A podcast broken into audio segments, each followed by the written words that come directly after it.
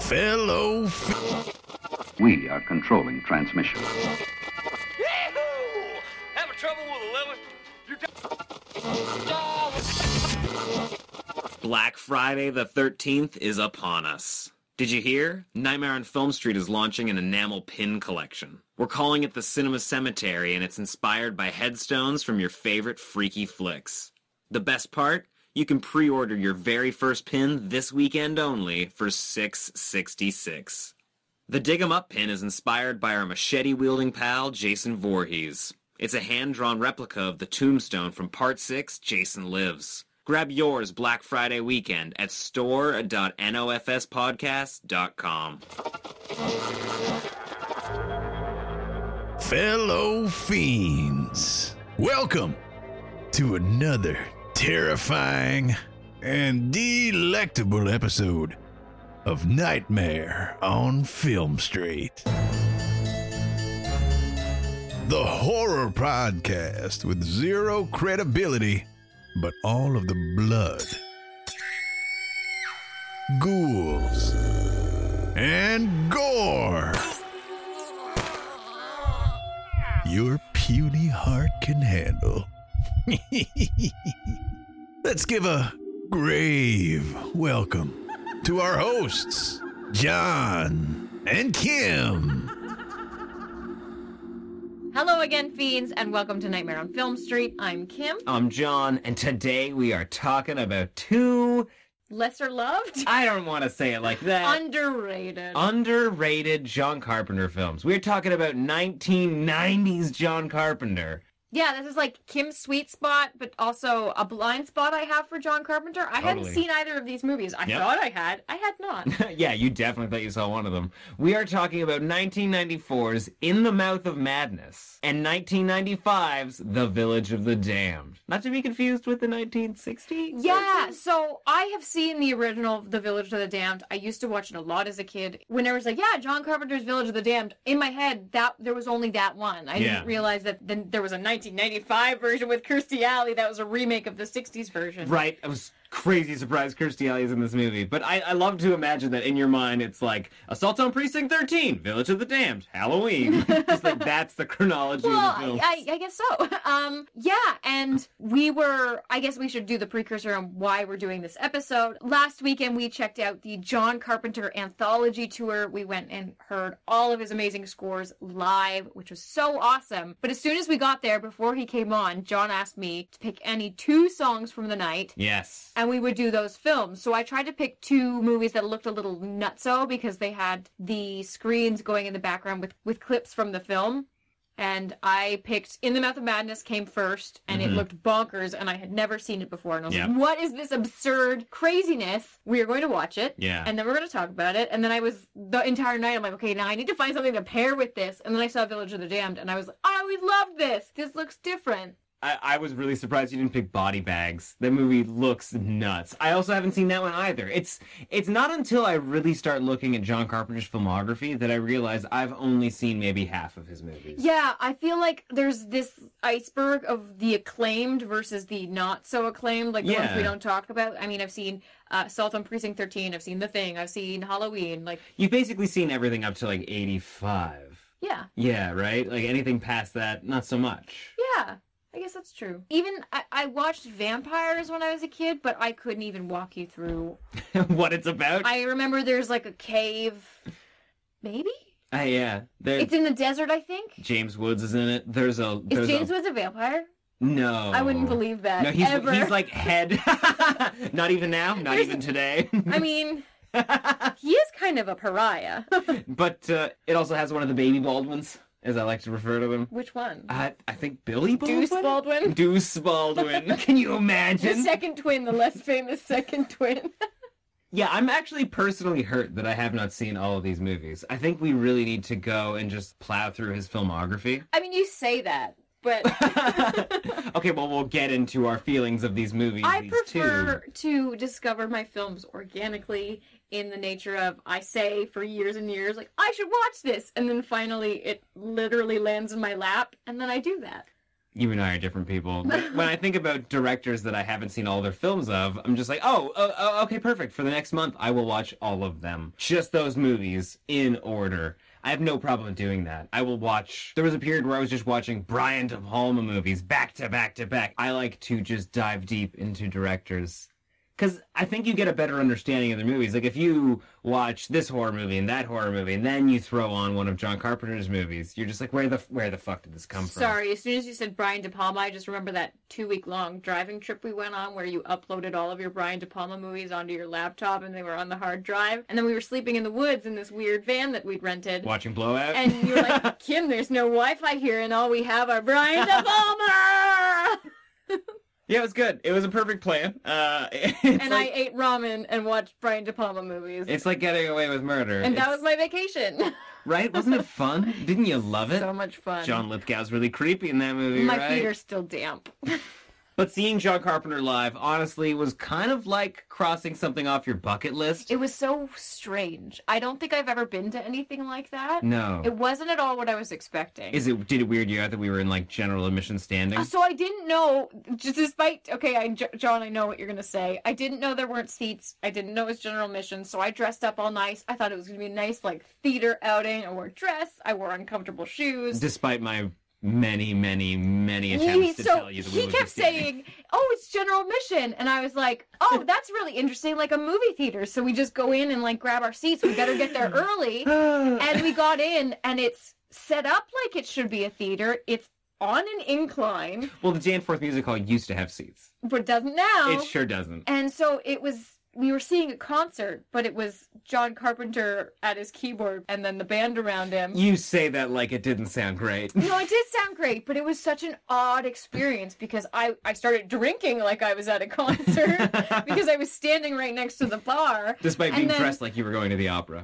Exactly. and then I was getting like progressively drunk, and the music was John Carpenter was the same. Oh, it was so, awesome. it was a weird, weird experience. I have been walking around all week with the theme to Assault on Precinct 13 just in my It's head. so I it's, it's infectious. yeah Yeah. it- it's in my head. I'll It- turn around a corner and just dun da da da dun dun Dun, da da, da da, da, da. dun. You're like this grocery shop just got intense. Oh, and it was great though. Every pause though after that beat, the audience was just like screaming. Well, it was also like the second track, right? I think that was the opening track. he came out with Escape from New York. Oh, Believe me, I know. as I said, progressively drunker. Thank God there were those clips though, because I wouldn't have known a single film. I'd have been like, "Oh look, Halloween! I know this one." It's crazy though, since we've been at the show, the tour's going on all November, I think. yeah, I think the last um the last tour date is soon. Oh wow. Everybody's been going to it. So my social media, like on Instagram and Twitter and stuff, everybody's been there. The only thing uh, I'm a huge fan of his lost themes, like both one and two. I was oh, I wouldn't say I was upset that we didn't get more of them, but I would have liked to have heard more. I mean, if I were John Carpenter or the band putting the set list together, would probably still come up with the same thing, like about a 50-50 mix of movie themes and and lost theme pieces.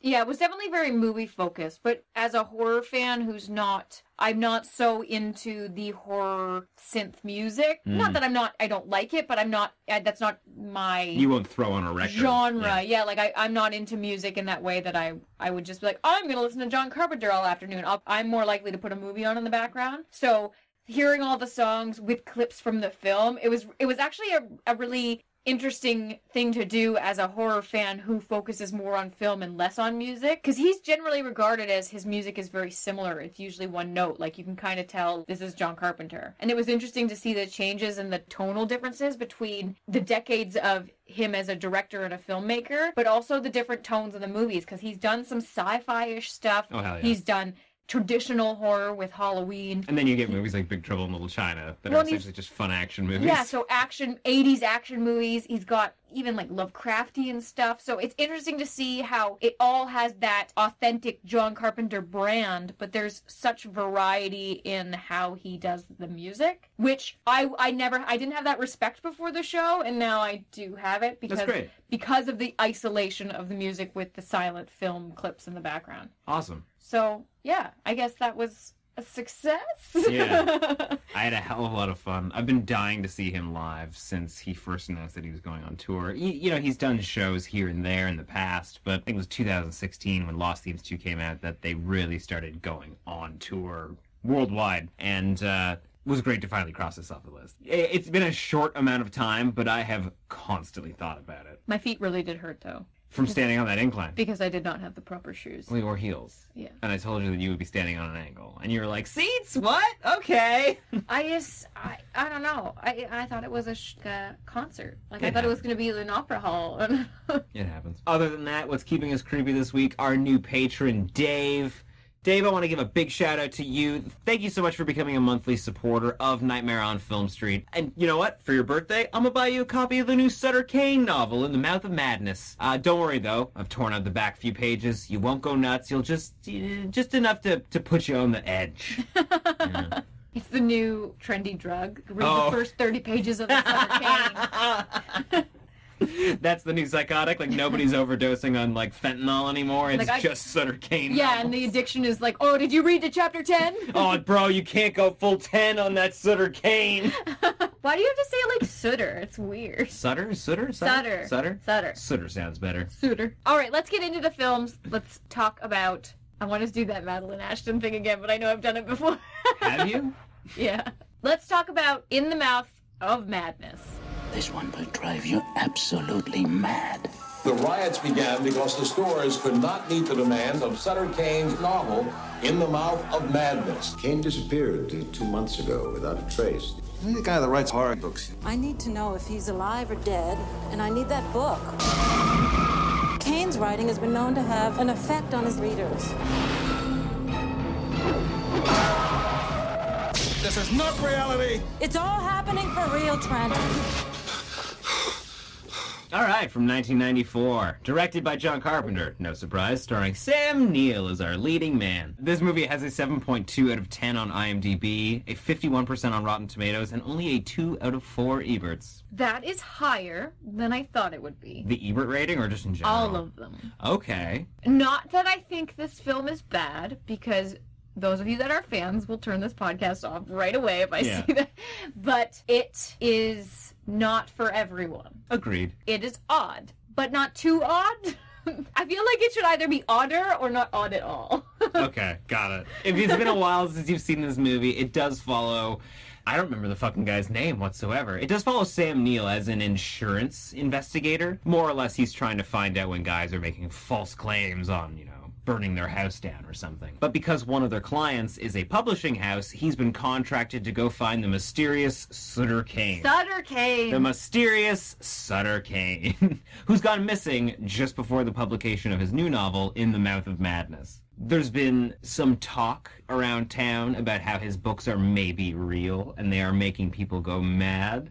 And this movie is more or less a descent into madness as Sam Neill investigates the mystery of Sutter Kane. in his hometown of Maine. Oh, okay. so- yeah, right. Hobbs. It's not Maine. Where does it? New It's called Hampshire? Hobbs End.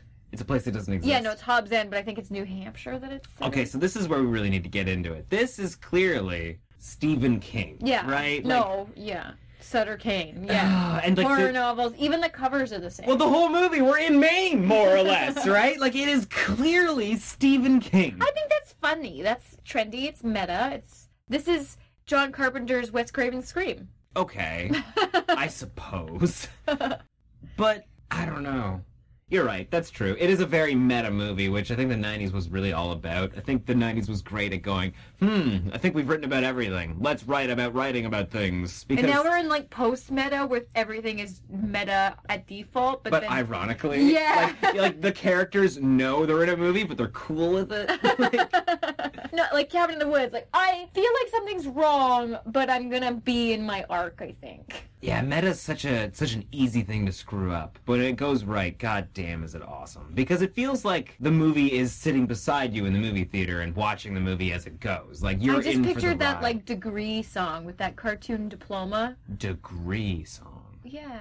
You mean I'm just a bill? Yeah. Okay, I thought it was a diploma. I thought degree was the name of the band. It's Schoolhouse Rock. but- Yeah. yeah, I'm just a bill. Just a lonely old bill. I don't know. He's sitting here on Capitol Hill. I know "Oh, that much. Yeah. Those are the lyrics I know. That's it. Uh-huh. School of Rock was supposed to like teach you things, and for the most part, you just remember the titles and the tunes. Like da da da da. Tell me my multiplication Did table is up it? to 30 for the threes. Really? Yeah. But I'm that's not it. going to sing it right now, but uh, that's still in my head somewhere. Okay, fair enough. It was football players and like running through in like groups of three. And that poor protagonist couldn't catch a break. Poor him. We opened though with Sam Neill being tossed into solitary confinement at a mental. I forgot about the opening. You're right. It doesn't start with him on his insurance quest. No, we start at the end. It starts with him being bonkers insane. and we stay with that bonkers insane for a For a little longer than I while, thought yeah. we would have. And there's yeah. a lot of like strange flashing imagery, and you're like, John Carpenter, what drugs were you doing in the 90s? Because I think it was some. Sam Neill's definitely been in there for a little while, long enough to request a single crayon to draw a billion crosses everywhere, including all over his clothes and face. And when a mysterious figure comes to visit him, his only visitor, I think, he talks to him about the Sutter Kane novel.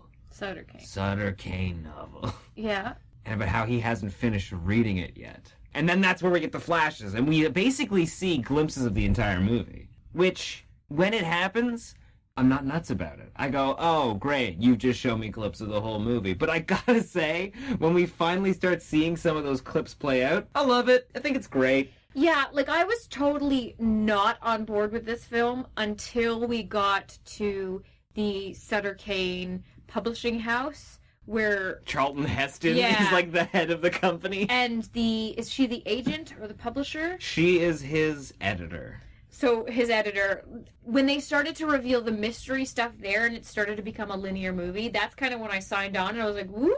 Oh, because you just had we're no idea getting what was some going on. backstory. It felt too acid trippy to me. It I don't know the the in the psych ward stuff. I wasn't down for. It was All like, right. uh, I don't like starting at the end if the There end are if some the end great is a shots mess. in there, though. Yeah, That's okay. I, yeah. I, I I, get I it. mean, John Carpenter's shots are amazing. I could watch him pan down the center of a hallway three hundred times. Yeah. But the acid trip imagery, when I have no, I didn't read the description of the film. I didn't know anything about it. Mhm. and starting with that i was like okay let's move on Yeah, it was but- like the beginning of a bad possession film you know Okay. where you always start with the crazy person and like i wasn't always like this and we then cut to that back beautiful. Yeah. and, you know like oh let's just So yeah, I guess I could read this book. What's gonna go wrong? That's exactly how it goes. Before we get to the publishing house, though, what did you think of that fucking scene where they're in the cafe, just like dude talking business, and that guy with an axe is just slowly walking toward them the whole time? I had forgotten about that scene until you just mentioned it. The entire time, I ha- it just a light bulb went on in my head, and I was like, "This is why it follows is compared to John Carpenter so much." Like that one scene with the guy creeping, Well, and we, he we is- start to see him across the street. He is just so standing there for far a minute. away, but your head is like red alarms right away. You know he's not of good intent, and they're I just don't talking know. shop. I don't yeah. know how they convey that because we watched it on a pretty big screen. Like we watched it on like a fifty-something inch screen. You say that like it's actually big anymore. It's really And not. Whatever. We watched it on a standard, normal size living room TV, and he was tiny, tiny, and I immediately was like, something is. You what just is knew. yeah. and we were in normal daylight cafe window diner style, but he was able to convey like menacing Mhm. from so far, and it follows does that so amazingly, and it's always compared to John Carpenter. I think it's because it's so the cinematography is so wide, And also like the synth music. yeah, for sure. But 100%, I can see it now. Like, clear as day. Totally. yeah, I was totally locked in on this movie as soon as that happened. You know, obviously I was interested. It's a, it's a movie I haven't seen, so like, yeah, I'm, d- I'm down for this. It's the moment that that scene comes, I am on board. If they were just, if it was like a payphone, like from the 70s, you know, like when you watch movies, it's like to continue this phone call, you need to enter 30 more cents. if all of a sudden it was like you need to give us another four dollars if you want to finish this movie, I would have given them 20. Like, just please, just finish it. I need to see this. And we're only within the first few minutes. I really love the distance shots when he's smashing down the window and they're like, Mara! I don't know. I don't. I don't love it. Isn't that Sam Neill never looks convincing as a scared person? Is that the problem? Because even in Jurassic Park, it's like, yeah. Yeah, I mean, I trusted him too much in Jurassic Park. I knew he was going to make it out okay, so. What's a Steven Spielberg movie? Nobody's really gonna die. A few people died. I guess a few people really did die. Yeah. I was just really let down when those little dinosaurs were evil. I think that was the second That one. was the second one. We were all let down. It just really hurt me. Yeah, it shook me to the core, really. Like everything I thought I knew about the world and dinosaurs as they existed and breathed today, uh, really turned upside down. Yeah, because you know that if Jurassic Park ever became real, there would be no mini dinosaur petting zoo, and I don't know if I would feel okay with that. Well, maybe there I would mean, be. as long as you weren't feeding them marshmallows, because that makes me so sad when they do that at like Marineland and shit. They feed or them SeaWorld. marshmallows? Yeah, the deers, the deers, the bears get marshmallows. Like Huh? this is not part of their regular diet. Can't we give them like oats? Oats. Yeah, Yeah. There's oats in the wild. grain and it's a complex carbohydrate, John. A marshmallow is just fucking gelatin from cow hooves. Here, eat your brother. oh no, we made him sticky and delicious. Oh. so Charlton Heston forces Sam Neill to take the editor along with them. I wish I wrote her name down. I don't remember a goddamn character's name in this entire movie. But So she makes me really mad. why? So I was sold on her right away. She had this 90s powerful businesswoman thing going on where she took no gruff from him. She wouldn't let him smoke in the building. And she was so sassy and she was very curt with him and short and whatever. But then as soon as they end up in Hobbs End, we're going to talk about the journey to Hobbs End. But as soon as they end up there, she keeps seeing all this paranormal stuff and just says nothing and like is trying to quietly like gesture to Sam, Neill. Oh, Sam, please. Do, do, do, do you see this? Or she squeezes tight into him and just keeps on walking on, and you're like, shit's going weird, and you're not even pulling the fire drill. Like, I pull think- the fucking fire drill. You're a businesswoman. Like, do it. and then she gets possessed or whatever that happens to her, so. See, I think we're supposed to assume that she is buying into the mythology of Sutter Kane immediately. Like she actually believes that when people say, "Oh, these books are real," I think that she it's does a- when they it's get a to the fact for town. her. Definitely by the time they're on the journey, because like on the way in, you know, that they're taking a break, like all road trip movies. Like, okay, you drive now. I'm gonna sleep. No one does that. That's unsafe. She drives into this weird nowhere land. People do that if you're, like, trying to rush. Like, if you really need to get to Walt Disney World. they drive into this weird nowhere land where they've driven past the same kid who's trying to escape a thousand times. That's also like the next shot that I wrote down that's fucking brilliant in this movie are the Joker cards inside the pegs on his tires. It just- Yeah. oh, it looks so great. that was to another moment where I was like, okay, this is getting really cool. It had this goosebumpsy vibe. Yeah. The special effects on the aging makeup was really hokey and cheesy, like the 90s cartoons I used to watch, but I still really loved it. It was a shock when it changed from a boy to like a really old man riding Mm-hmm. that bike. Plus, he was creepy and he was totally into scaring them. I don't remember a goddamn thing he said. I don't think he says anything. Oh. I think he just looks at them menacingly and like laughs and keeps on riding. Well, at first when they drive past, he is definitely scared and he is in a panic and he's trying to get the fuck out. But yeah, when they come back to him again, it's like he's been doing this for eternity and he's gone crazy because of it. He's laughing at the idea that even now, knowing that this will do nothing, he's going to continue trying. See, and I never got the idea of escaping because I guess I wasn't even thinking about the stories at this point because it was so early on in the film. I thought it was just this creepy character that probably had a really creepy novel, and we are only seeing a second of it repeating. Like, there's a scene in the novel where he's trying to escape something or whatever, and we're just seeing it play on repeat. Mhm. And I love that we didn't find out anything else about that mythology. That's probably my favorite story within a story in the whole film. And this is why I think ultimately maybe it should have just been a Stephen King movie. I'm going to go ahead and assume, doing zero research, that it was supposed to be. John Carpenter's work with Stephen King before. They did Christine, or at least he adapted Christine. So they've got some sort of relationship, I would assume. They've probably at least talked to each other. They probably have like brunch every other Thursday. That'd be fucking amazing. Can you imagine those guys having brunch? What do you talk about? I don't know. Death? Ghosts? ghosts. When we're in the publishing house, there is a moment where they say, like, forget about Stephen King. Sutter Kane has just surpassed them all. I'm sure this project started as we need to make a movie where Stephen King's books are real. And he's written something and it's driving people insane. And yeah, we could have little references to characters in his short stories, like a kid trying to escape. There is a fucking short story that I've read from Stephen King about a woman who is essentially going through hell and hell is repetition where she wakes up in the middle of a road trip and you know whatever town is 15 miles away and the signs get closer and closer and closer like 10 That is miles my away, nightmare just five now. miles Oh, away God. and she just has this insane sense of dread and it's getting worse and worse and worse and then she falls asleep and wakes up and we're back at 15 miles I don't like it. yeah, no, it's great. It's awesome. I And we don't could like have that. used all of those. There's even a short story about a diner that contains all of the dead musicians, like Elvis and Janis Joplin. They're all just working at some diner in this weird small town, which could have been in Hobbs End. In fact, it probably could have just been called, should have just been called Castle Rock instead of Hobbs End. I'm okay with it. I I'm okay that they did like a meta, not really, but it is thing.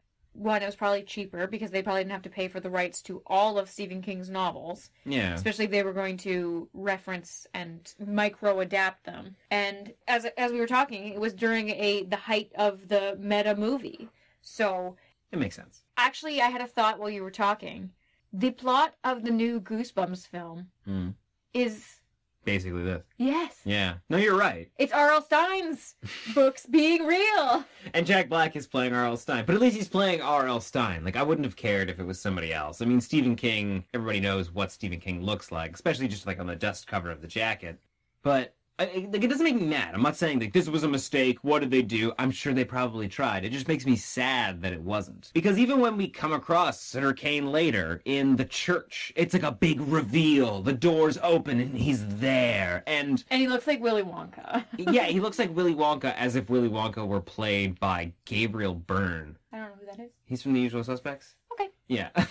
like I understand that this is the person they're looking for because it's a movie and like oh big reveal, but it's not like he is a huge name actor, maybe in my eyes. And there's been no photographs of Yeah, Sutter Kane up they're until just like then. there's smoking behind him yeah. You're so like, oh okay Yeah, he's it's not really a just like- typewriter I uh, assume it's Sutter Kane. Yeah. More than anything else. I hate how you say sutter Sutter Kane. thank you Sutter sounds cooler for a horror movie. yeah but it also sounds like you have a candy in your mouth while you're saying it There is a great book by Bret Easton Ellis that does the same thing that I think is impossible to make, which may have been the challenge of this. Like the only it really hinged on maybe Stephen King being attached to the project, but like I'm gonna put that idea aside. I'm gonna stop bringing it up. i don't think that was the case I But think it was- oh, if those church oh, doors opened and Stephen King was there, it would have totally made sense. That we would would have been know cool who he is, if they right? had been meta and then that Stephen King played Sutter Kane. I would have really enjoyed that. Yeah. Bret Easton Ellis has a novel called Lunar Park, which can never be made into a movie, and it's brilliant. Essentially, Bret Easton Ellis is the main character of the novel. It's a fictionalized Bret Easton Ellis, and in it, Is he Patrick Bateman? no, but his books are essentially coming to life and haunting him Mm. in a very weird Bret Easton Ellis way. Obviously, we have American Psycho. There's the, the Patrick Bateman character, and there is somebody going around killing people close to him in a very Patrick Bateman sort of way. How would you feel if you were Brady Snell's like friends and family, and he's like, "No, no, don't pick up the new book. Just don't do it." Well, it's it's heavily fictionalized, right? Like I know, but if it was like his friends and family getting butchered by his fictional serial killer, he made, he's like, "I don't. I think his inspiration is from inside." I- yeah, well, definitely. I think the only maybe real stuff in that book is probably the stuff about his dad. But Mm-hmm. hey, and it's it's it's absolutely brilliant. But it hinges on the idea that you know everything about his previous novels, which you can't just put that on the screen because Yeah. oh, now your audience is like a few thousand people or a few hundred thousand people versus like the millions that would maybe go see a movie that looks scary. yeah, So it just wouldn't work. I read that book though, and I haven't. Did read... you? Yeah, I haven't. You read Lunar Park? Yeah, is that the Fuck. one with the vampires? No, no, no. That's a that's a collection of short stories. Oh, That's called The Informers. whatever. That's like, oh, that vampire story I though like that is one. fucking Yeah. bonkers. I like it a lot. Just a quick this recommendation. is not a book podcast. if you have read Less Than Zero and American Psycho, please do read Lunar Park. I think you will find it fascinating. I also, right before that scene where they go and see Sutter Kane, it took, it took me a second. I had to remember how you like to hear it. Uh, he's like, yeah, if I look out this window, there'll be a Byzantine church. yeah, And at no point does she make fun of him. I think maybe they're trying to say he doesn't read books. And like you know how you'll come Okay. across a word and you'll just assume because oh, that's one of the things that I'm so stubborn about. If- pronouncing words that you've said in your head Yeah. but never out loud. because you know what, I learned a lot of my big words reading, and you read alone. So it, this is Kim English, and it's gonna stay that way. Yeah. Byzantine is the word here. That's what we're looking for. And is that church the one you were saying is in Markham, or is that Yeah, it's somewhere close to us. okay? Is it a mosque? Uh, I think it's Catholic. Shows you what I know about Yeah, architecture. they could have colorized it though, like it I guess that's the Byzantine era. maybe. Yeah. Uh, but either way, Sutter Kane, Sutter Kane, Sutter Kane, right? Yeah. Yeah. Sutter Kane. Sutter. Yeah. Sutter Kane opens the doors and he's there, and then some dogs show up and they go, "Oh, scared, run away!" Like yeah, that's, that's and what s- happens. some townspeople chase them, so they end up in Hobbs End after their creepy drive. a place that is apparently Not real. yeah, exactly. They can't find it on the map. doesn't exist, Mm-hmm. but it exists. They check into this hotel, and suddenly they're like feeding us some previous stories that Sutter Kane's written. Yeah, like about didn't you this- recognize the lady downstairs? that Like, she she's- killed her husband? Yeah. And there's a painting at the hotel which I wanted to talk about because I really liked it, and I don't think you did. I didn't think it was great. It was it was probably my favorite bit in the entire Hobbs End. the only bit. I liked it. I know it's didn't good, like. it's I good. liked the wife with the husband chained up. The Right? hotel, what a hotel crazy lady. fucking shot. That was really cool. I kind of wish they had focused more on these side stories being real and the creepy novels within this tiny town. Like every house has a horror story in Yeah. it. Instead of this Lovecraftian mega monster thing that Sutter Kane is doing with his new book. Yeah. I would have loved if they had of Goosebumps in Horrorland discovered the tiny little horror stories within the town. That's why I think this Castle Rock show's gonna be good. I know very little about it, but That's I so expect true. It, I expect it to be a million short stories inside Castle Rock. That would be cool. Yeah, I mean, I didn't love the bartender's story, but I don't think we got to. oh my dedicate... god, I barely remember that one. That's so true. Yeah, I That don't sounds even like know it- what yeah. his plot was because it, could was be like we great. saw him twice. But there's so many stories that he's likely written. The Cujo story. There was the kids chasing the dog, and I wanted to Mm-hmm. that see creepy group of kids as well, right? Yeah, and She then was that not one girl was surprised. possessed. She was not surprised at all that one of them was definitely a monster. Yeah, one of them was the devil baby, and she just turns her back and Like, walks away uh, from it. this is what I don't get. So like they they run away from the dogs, and then it, it seems like hours and hours and hours later, she decides, oh, I'm gonna go back and talk to Mr. Kane. That's how I'm gonna get around it. I'm gonna start saying Mr. Kane or just Kane. I think is how he's referred to in the movie. Why don't they go back sooner? I don't know. It's their mission, and they're like, meh. So she goes to see him. He's clacking away at his typewriter. It's all creepy and gothic and damp. And then he just like puts her face on a photocopier and shows her the whole book.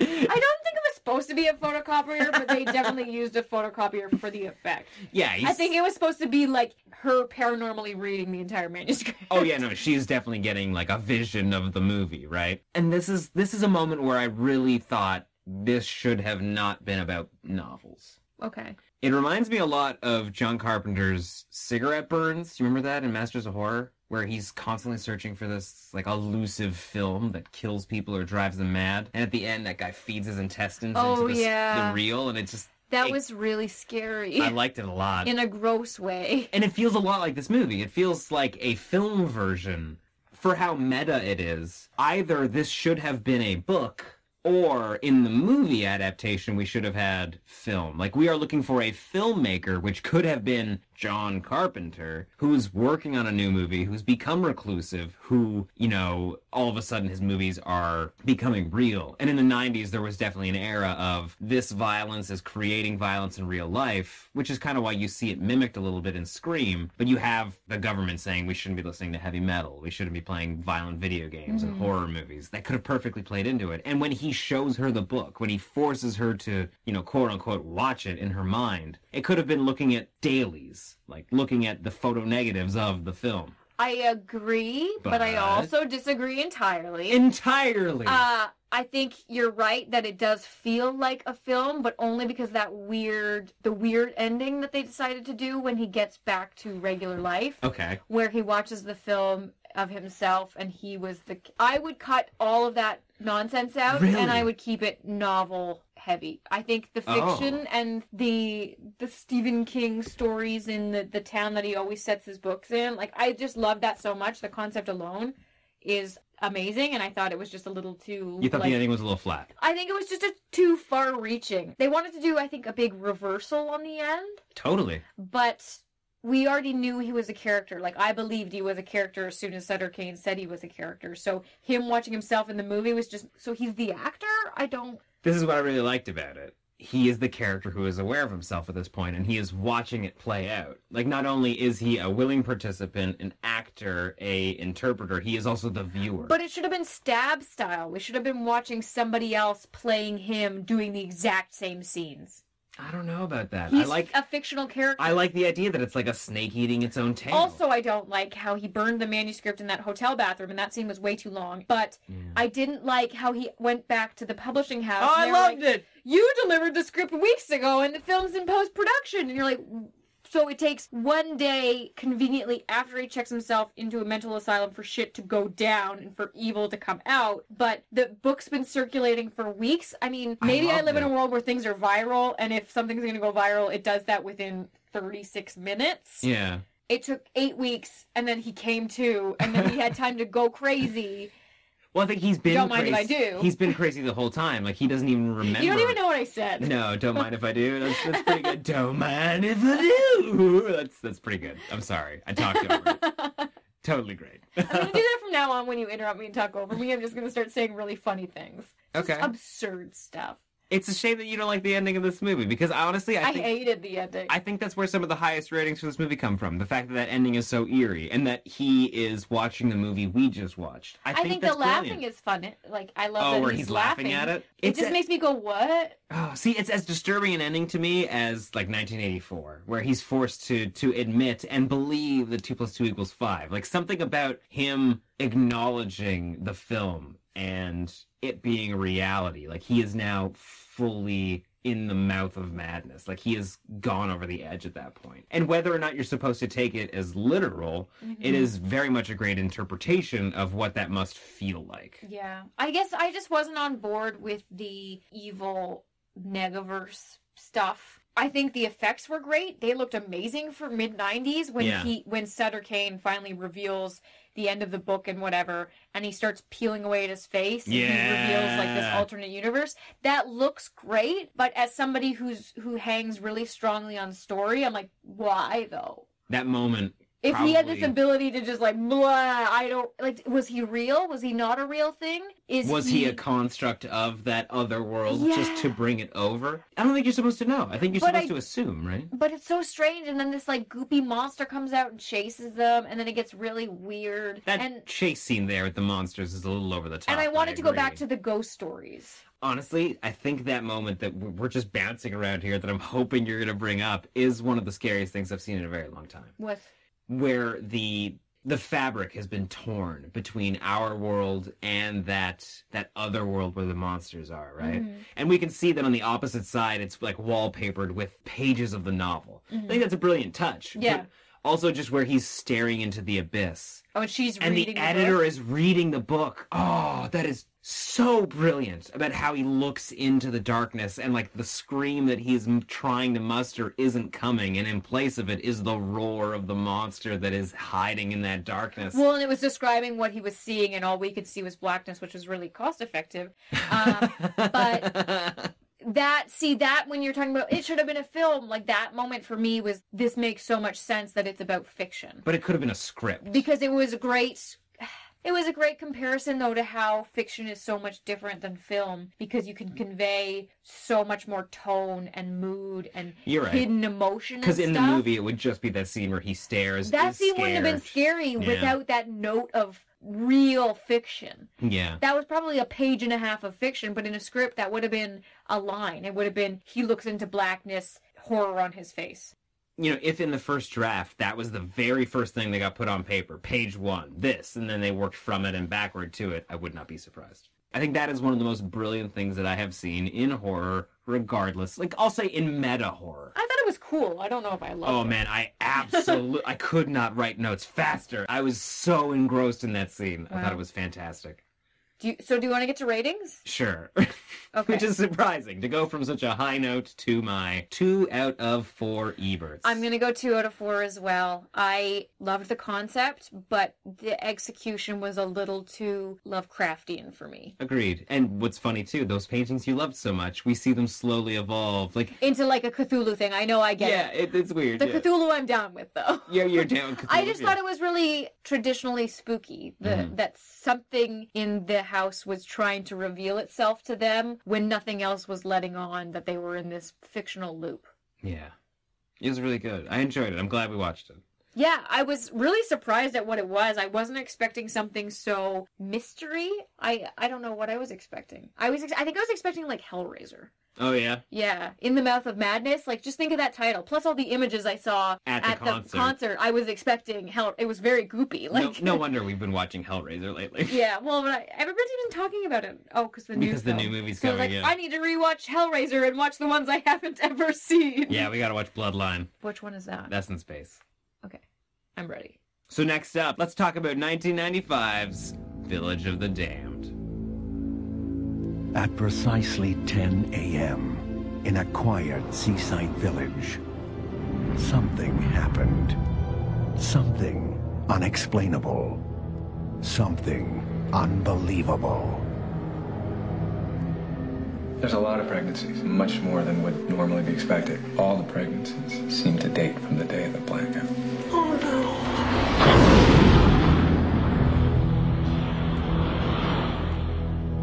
Now, this town is about to discover that looks can kill. Currently sitting at a 5.6 out of 10 on IMDb, a 29% on Rotten Tomatoes, and no Ebert rating here, uh, just a 41 Metacritic rating. Okay. Which these are all pretty well in line, except for the Rotten Tomatoes, which seems a little low compared to everything else. I mean, Yeah. Um, I assumed people did not like this film. yeah. I have never really heard incredible things about this movie either. Uh, No. and I had only seen clips of it. I, I had a friend who was really into it when I was younger, and he kind of just like would fast forward and show me death scenes. The only one that I really remember is the janitor, which I still like. I think it's great. They they force him to go up onto the roof, and he jumps off. But not only does he jump off, he holds his broom against his stomach so that way when he hits the ground, it goes through him. I think that's great. Love yeah. it.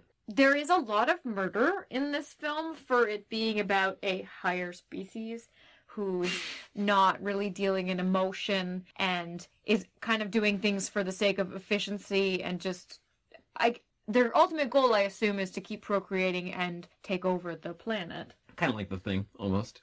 Yeah.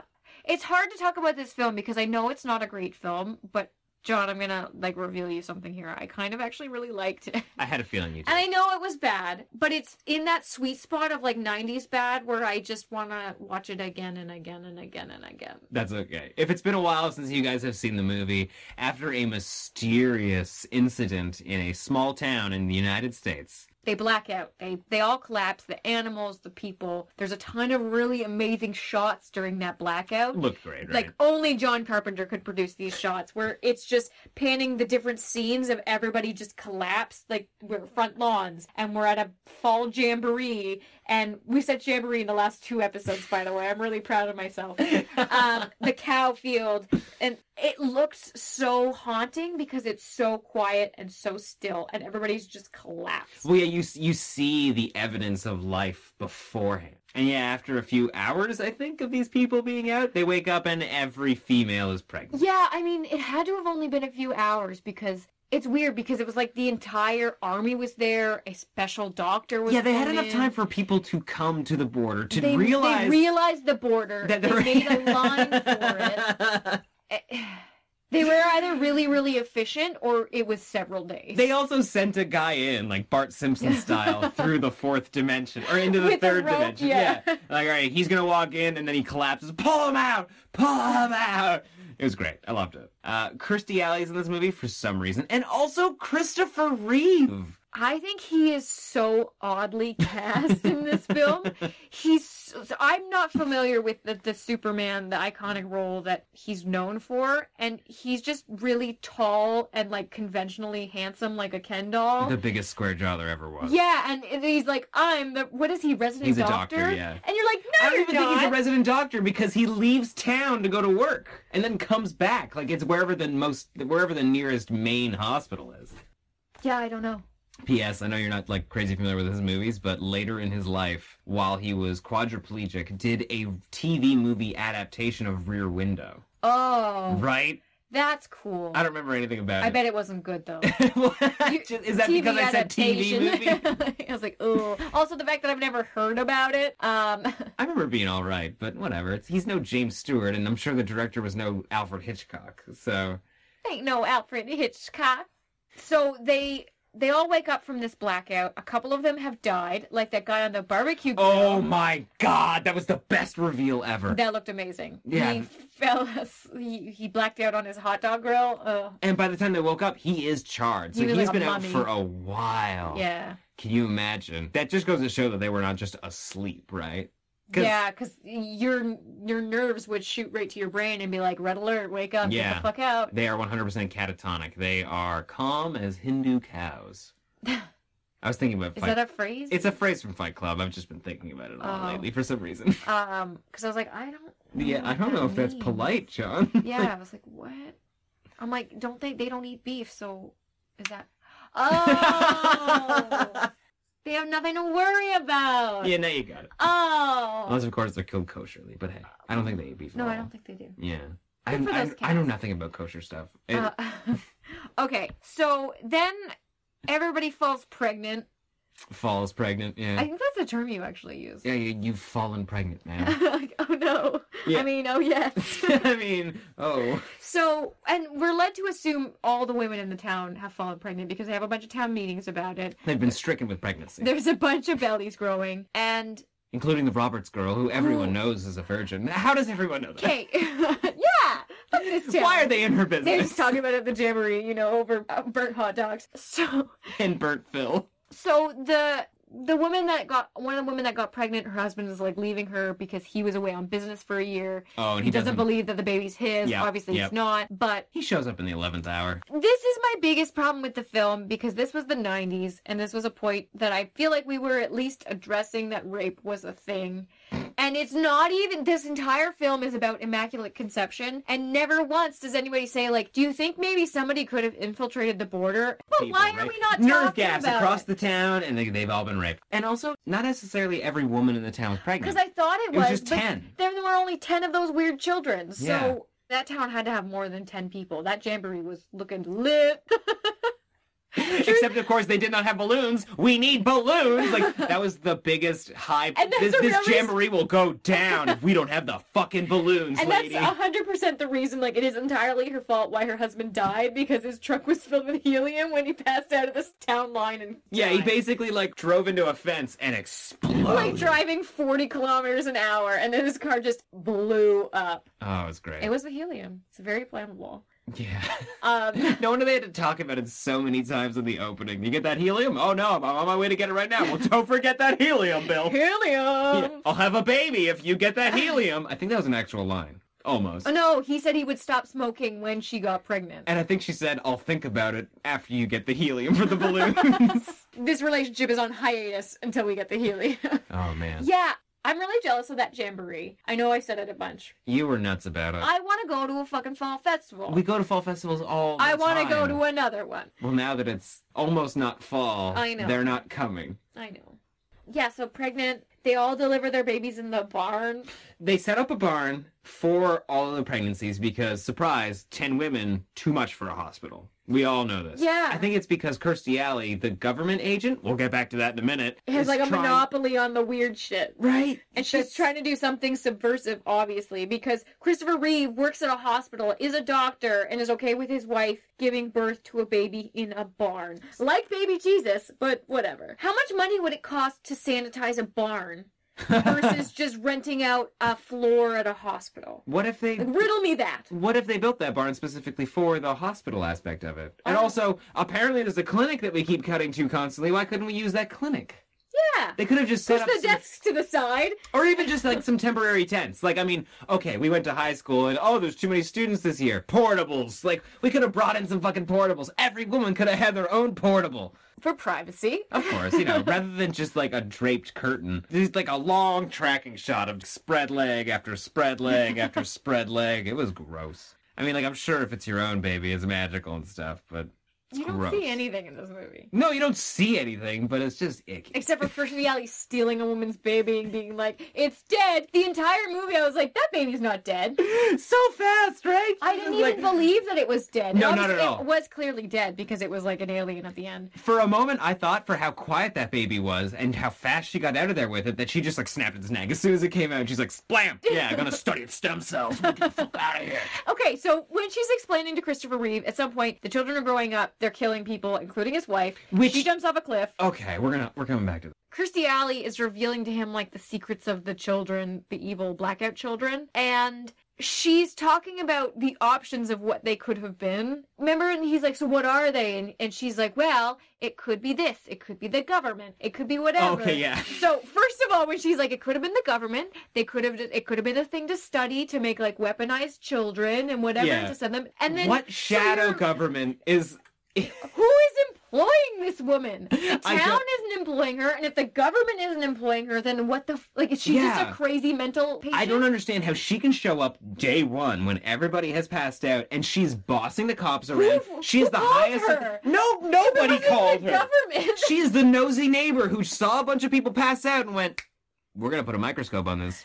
Oh man! So and then she says too something. She has a big fancy word for it, but she says that they are completely separate of the host parent. Like they're they've been implanted with this Yeah. child, and it doesn't contain their DNA. She got samples from the the children. Mhm. So she it's middle of the fucking nineties. We know how to do DNA testing. She would have, be able to rule that out immediately if the children didn't have any DNA that matched the mother.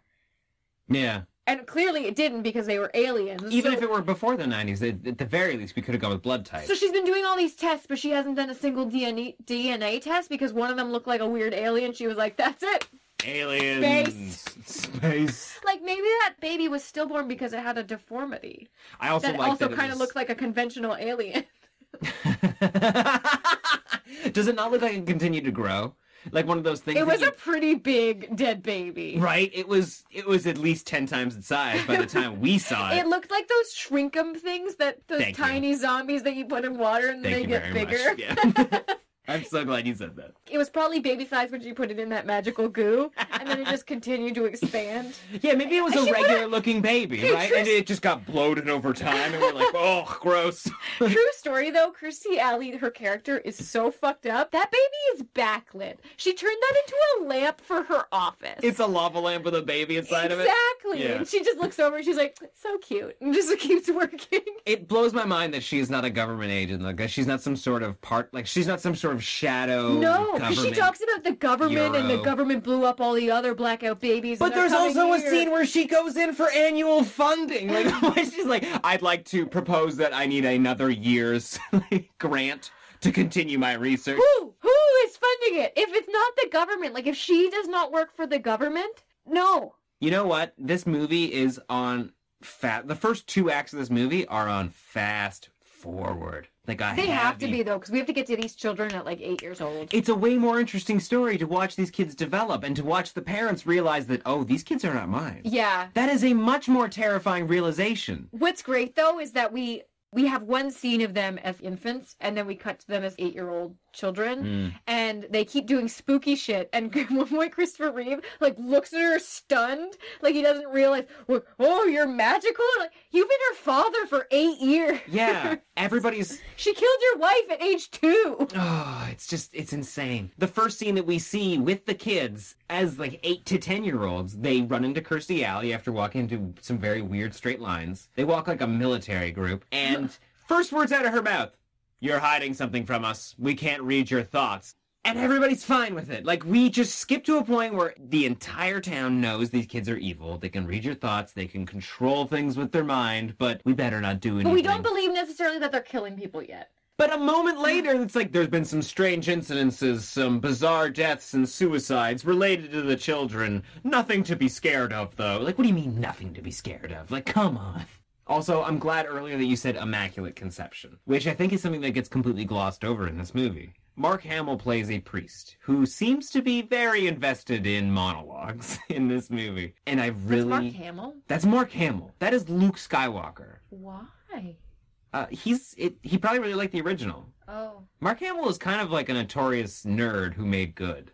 Like he just Good for that nerd. yeah, like don't you remember that that panel we went to with Robert Englund because they were roommates? There are if you go to sci-fi magazines from the 70s, there are letters to the editor that are published from Mark Hamill. That's great. yeah, cuz he was just a lifelong nerd who liked to surf, smoke pot, and I guess that could be in a movie, sure. He plays this priest and he like he does a good job, but I really expected for all of these immaculate conceptions, these miracle births, that he would be the one crazy character, kind of like a Stephen King novel, that is defending the babies. He thinks that they are a Something gift from holy. God. Yeah, like whether or not they are evil, it's like we don't understand their purpose. God works at a higher order. You know, you can never. Yeah.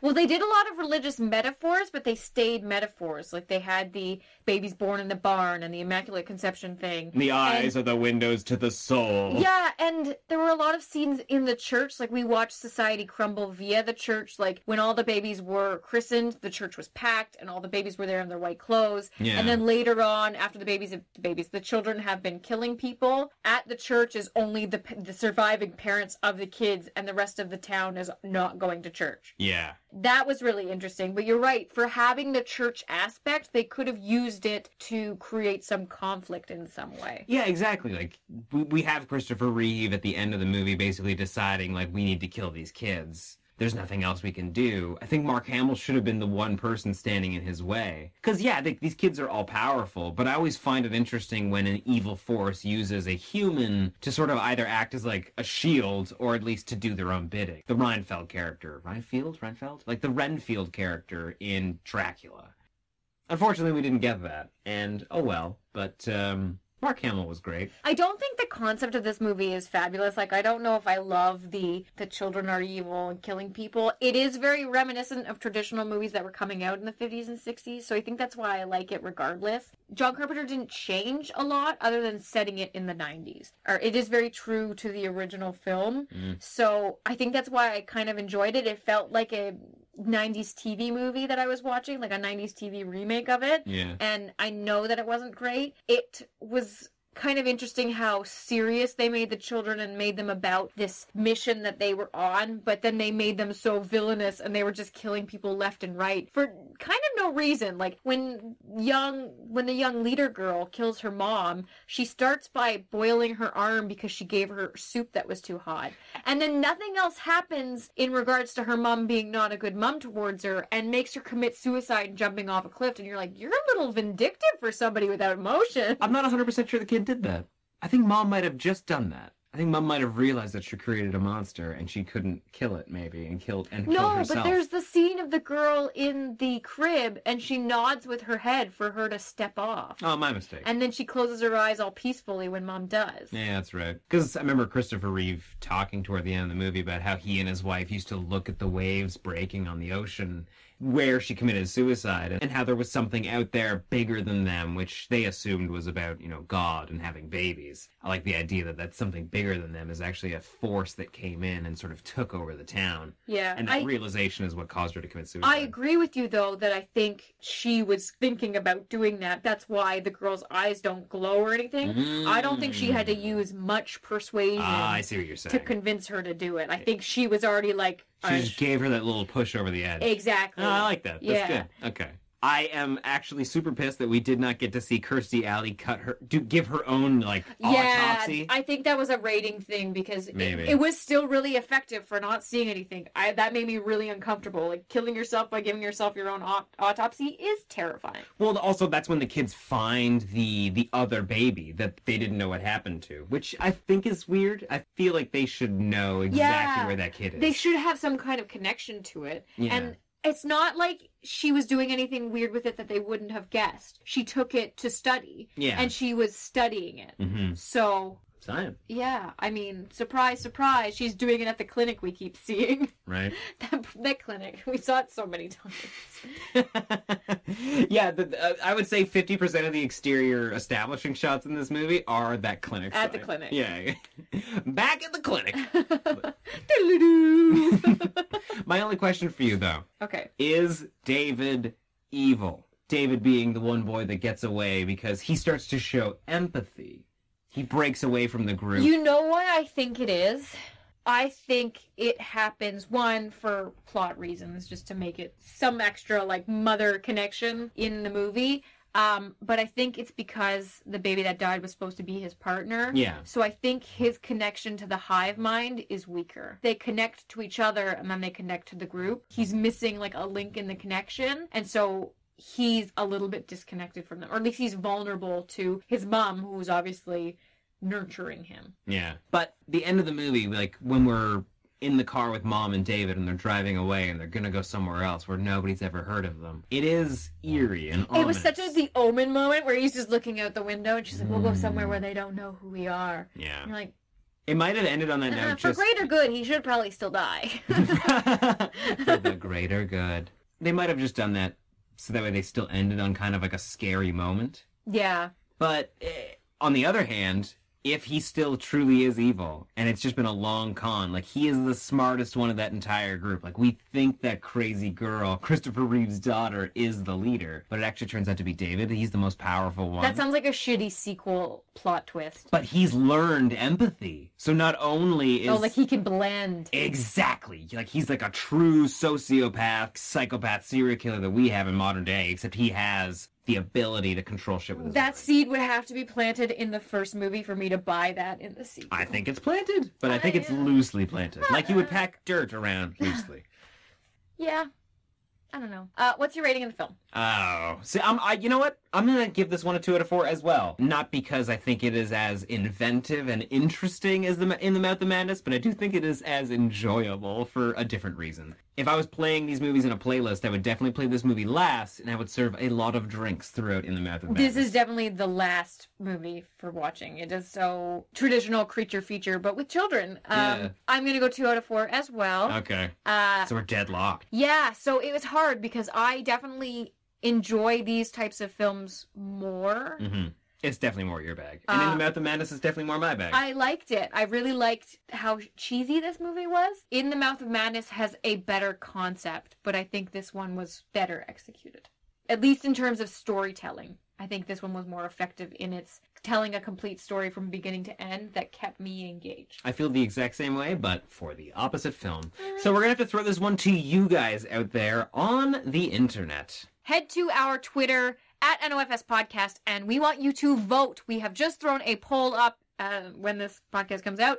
Which is the better underrated John Carpenter film? In the Mouth of Madness? or Village of the Damned. But that's it from us this week, guys. Thank you again for listening. We'll be back at you again next Thursday with another episode. So make sure you subscribe wherever you're downloading it so you can catch it in your feed. And of course, I'm sure it goes without saying, if you could, please leave a quick little rating wherever you're listening to this podcast. Really helps us get the show in front of more fiends and grow the horde. Stay, creepy. It appears you made it out alive. Just long enough to tell the tale of the nightmare on Film Street. Ow! Help us grow the horde. Leave a review on iTunes or wherever you subscribe.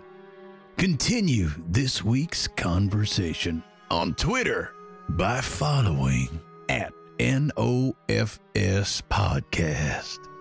And as always, more terror can be found lurking on our website